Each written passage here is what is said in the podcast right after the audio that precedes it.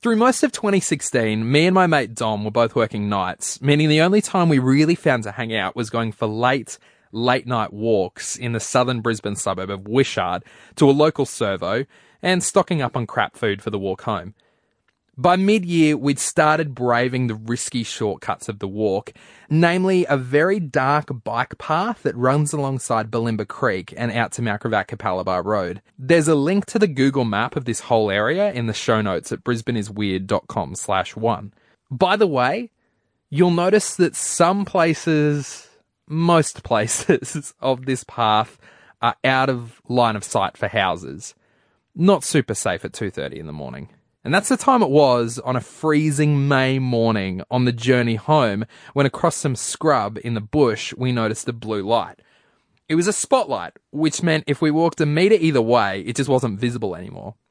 We figured the council had something in there for the creek or the massive overhead power lines, and we just kept walking until we spotted another one about 20 metres later. We egged each other on that when we got to the opening of the park that we'd cross the field into the bush and try and work out what was there. Except when we got to the opening, the entryway to the bush, which was kind of in a hidden back corner of the park, had heaps of blue and green and red lights up. This could be seen from the road and the houses opposite the park if you really looked. But it was 2.30 in the morning and it was pretty out of the way. As we got within 10 metres of the opening to the bush where the lights were, we started to make out silhouettes of people. We both stopped dead. It was silent, and then movement. Someone with a torch walking towards us. We ran. We reported to the police on our journey back home, who admitted that a lot of weird stuff happens by Bulimba Creek. We kind of only really reported it in the hope that we'd get an answer. Within half an hour, we were in the car back at the park, but there was no sign of anything we'd seen. What the hell did we run into? I'm Scotty McDonald, and this is Brisbane is Weird, a weekly podcast telling the weird stories that make up this amazing Australian city. Some from the past, and some still happening today. And this particular one happened to me a year ago. It was like an orangey light a little further on, like maybe another 20 metres. Oh, was it orange? Yes, because the second one was, the first was blue, the second was orange, the third was red, and then there was the main Oh. area. And I remember the orange one thinking, oh, I think they're doing roadworks or count, well, not Y- roadworks, that's but council works or something. And then it was the red one, and I'm like, what the hell's going on? Every single time Dom and I hang out late at night, we've at least done a drive-by of the park in the hope of seeing them again and finding out what the heck was going on. But we still, we can't have been too suspicious. because we walked over. We walked over to them. Now we, like, but it's though- when we saw people that we Oh yeah, yeah, certainly. It was when we saw people who weren't council workers in high vis. Um, it was like this is no longer makes sense. See, that's what makes this whole thing so weird. During our late night walks, we met some interesting people, had to avoid packs of drunk kids, found the creepiest houses, and one time we were seconds away from walking through a very threatening drug deal in the middle of nowhere, in the middle of the night. All these things, they made sense though. As terrifying as they might have been, we always knew what they were. This, it was just weird. I think if you drove past on the street and you weren't looking for it, you would have totally missed it. But that's the thing. If they truly didn't want to be found, you could have missed it, wouldn't have been an option. I don't know if being found was a big concern. I don't like, as you know, I'm not. This is what makes me rule out or anything too illegal. It wasn't hidden enough. People who are doing something really illegal Yeah. would go to more effort to hide it. Yeah. We'd always generally speculated on it being a cult or something witchcrafty. Dom kept pushing the theory that maybe it was a drug deal. But I'm just saying, I think we've ruled that the drug deal out too quickly, too soon. To me, that just didn't make that much sense, especially with the lights. About a month later, I dropped a thread on the Brisbane subreddit asking if anyone could tell us what it was. I figured Reddit is the kind of place that would know or have similar stories. Again, you can head to brisbaneisweird.com slash one to check the show notes of how that thread played out. Reddit gave us three paths to follow. Wicca, witchcraft, dogging, which is people having public sex, and one of the scariest private messages I've ever received. More on that soon.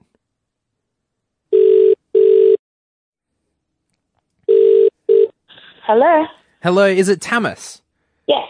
Is that how am I pronouncing it right? Yes. Thanks to a quick Facebook status, I was put in contact with Tamis. She's been involved in pagan spirituality for decades.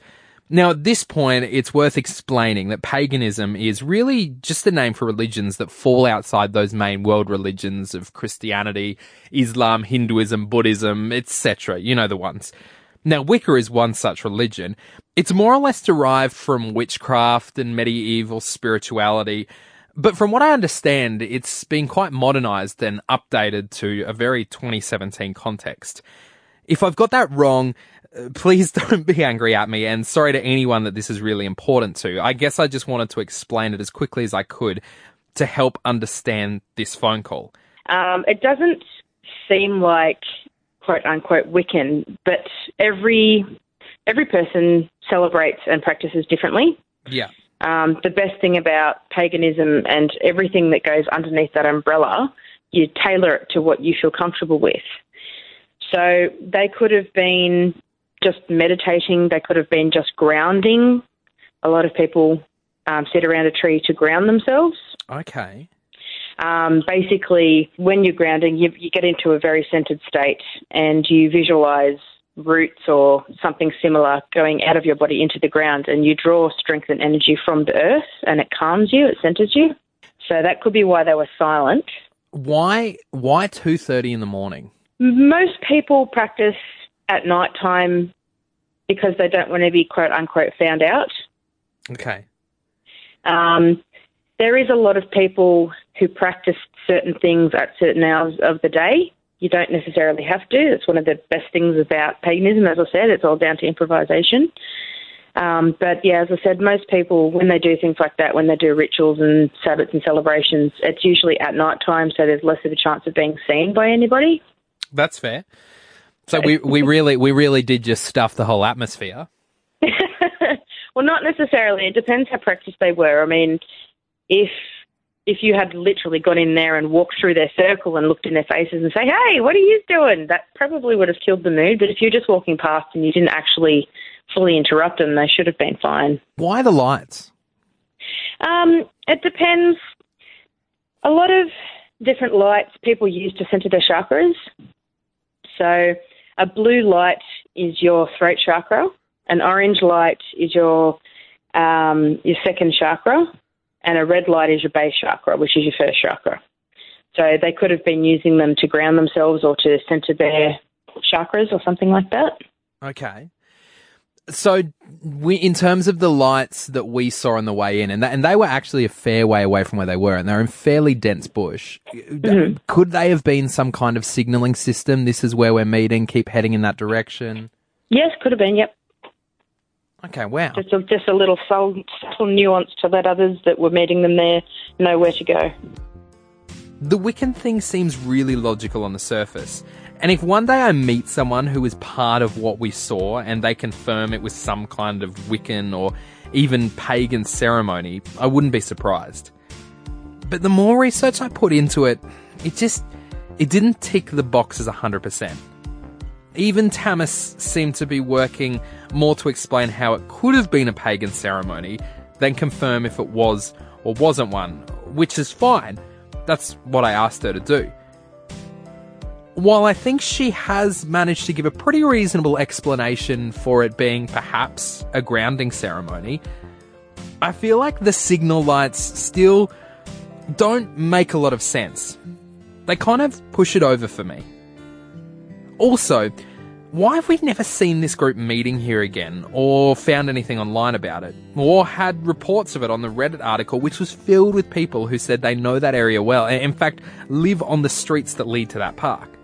But I don't know much about this topic. Maybe that's exactly what it was. The second lead we got from the Reddit post was dogging. If you Google the word dogging, be careful who's around. It'll lead you to a Wikipedia article that describes it as British slang for the practice of watching or engaging in exhibitionist sexual activity in a public place. I personally hoped that this wasn't what we saw, for so many reasons. It kind of just stops the whole thing at a very boring dead end though, and the coloured lights didn't really make sense. Especially the spotlights that didn't make sense with Wicca, the ones that seemed to be leading people into the park from Mount Gravatt Capalaba Road. By the way, an important side note here is that there was an easier way to get into the park. In fact, the part of the bush that they were meeting in was directly across 50 metres of parkland from a road. It was actually the most open part of the bushland, and if you just drove onto that street, you would have ended up right where you needed to be. Also, weeks later, we walked through the bush to try and work everything out. Those lights that were signalling people up the road were so far from the clearing and through such dense creek network terrain that getting there in daylight was hard, let alone at night. They put serious work into those lights, and they're important. Don't forget, if you need to see a map of exactly where it is I'm talking about, you can find it on brisbaneisweird.com slash one. Anyway, back to dogging. That was a dead lead for us for almost a year until researching this podcast, I started Googling dogging Brisbane. And this happened. I've found a website called swingersheaven.com. On it, I've found um, locations in Queensland for dogging. No. Someone posted on the 7th of August 2016, which was about three months after we saw everything. Yeah, yeah. Rochedale, dot dot, end of Preble Street off Gardner Road, dot dot dot, follow it down past estates until you go under the Gateway Motorway, dot dot, open areas park on western side of bridge or under are goat tracks heading towards Bulimba Creek, not necessarily needed. No. Yep. Well, that's. ugh. Oh, that's so interesting. I researched dogging a lot after this. In fact, anytime someone borrows my laptop now, I start rehearsing the conversation in my head of how I'll justify when something I've forgotten to delete out of my browsing history pops up in front of them. Anyway, every bit of reading I did on dogging suggested it was mostly done in cars. It almost always got a drive in, drive out feel about it. No one's setting things up or packing things down, and a big part of the thrill is the unplanned nature of it. You meet in a car park, everyone's in their cars, what's done is done, you don't set up lights or all meet on the other side of the park, and you drive out of there. Further to this, the lights. The only mention of lights in anything related to dogging is the process of what an interior light means, what, what the process of flashing your headlights or your brake lights mean. Actually, this whole international language exists around publicly having sex in your car, apparently. Windows up, windows down, windows half up. I read it all. Also, the thing I found that I called Dom about just before, the actual location is ages away from where we saw everything. Well, not actually ages, it's a few hundred meters, but through really inaccessible terrain across a creek. There's no sealed paths there. In fact, most of the paths are really, really grown over. Remember also, it was late at night. This terrain's hard to walk in the day. Plus, these guys were talking about parking under the bridge to wait. If they were going to meet in that area, they would have met on the street that was across the park from where we first found them. But then, maybe this group were different. The final lead we got was a personal message to me on Reddit after I'd posted asking what it could have been with all the details. Bear in mind, at this point, we're still a little bit freaked out by what it could have been. This is what landed in my inbox. Take your public post down and have nothing to fear. This has to be the splinter that I've been trying to extract. I don't want them to disappear again or something else to happen if they catch wind. Let me know when available to discuss this week. I want to move while it's hot. Can talk around noon today or later this evening. Thank you for your cooperation. Like, holy crap! My stomach dropped when I read it. I screenshot it and I sent it to all my friends that have been involved in this process so far. I called the guy that night and unfortunately I didn't get permission to use the conversation, but I did record it. So, here's one of my friends as an actor. I'm pretty sure I know what it is. And I'm pretty sure it's, it's harmless. So what it is, is have you heard of Ingress? No. Okay, so it's an augmented reality game. And there's teams, and there- one's a blue team, one's a green team, right? And you use your phone as the peripheral, and you go in real locations, and you have to do all sorts of things, right? It's a bit like geocaching, but you're on teams and it's sort of like you're Holy fighting each other. crap, that's awesome. I've been trying to track down in that area. There's there's a group, and I've been trying to track them down because they're pretty. Everyone's pretty busy. So the whole law of the game is your agents. So your agents for one team or the, or the other team, and you sort of band together if you want to. Or you can play like a lone wolf kind of thing, do whatever you want. But I'm pretty sure it relates to that because I've been trying to track them down for a while. I've just missed a group, and it was in the same area. And I know they met. I know they met in that same area as in Ridiculous Hour. If you didn't get all that, it's a game called Ingress. Ingress is actually what the once very popular but now very obscure Pokemon Go was based on. It was like the infrastructure around a game that was played in real places. You actually had to physically go to places to find different things and to have different battles and, and all of that kind of stuff. We followed this lead pretty hard because at the time it made sense. It had the lights that were signaling people in. It was hidden. It was two o'clock in the morning and it was around the time of a big Ingress convention. We even downloaded Ingress. And that's when we learned that that park had nothing going on. There was no reason to battle in that area. We also spoke to somebody who was pretty deeply involved in Ingress in Brisbane, and they admitted that that's not really something you do, even if you were deep into the game. It was 2:30 a.m., May 24, 2016. It was a weekday. Perhaps the obvious answer is it was Wicca or a pagan ceremony. Maybe it was just a couple of horny Brisbaneites dogging. Or maybe it was some people really seriously playing Ingress. Maybe it was something totally unrelated, and maybe you know. If you do, by the way, shoot me a message at brisbaneisweird.com. Okay, so the lights at Wishart were weird, but I'd like to believe that they were harmless. In comparison to a murder that happened at Kangaroo Point, and the person who's alleged to have confessed to doing it on their deathbed was involved in setting up some massive Brisbane institutions. Universities, hospitals, shopping centres that all still stand today. In fact, I'm willing to bet you visited most of them.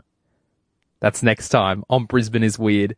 You can download the podcast anytime on iTunes, Google Play, Stitcher, or just brisbaneisweird.com. The Brisbane is Weird podcast is created, researched, and produced by me, Scotty McDonald. Any leads, comments, and feedback are also welcome. A special thanks to Tamis and Dom, who both appeared in this episode, and for everybody online that helped me research it.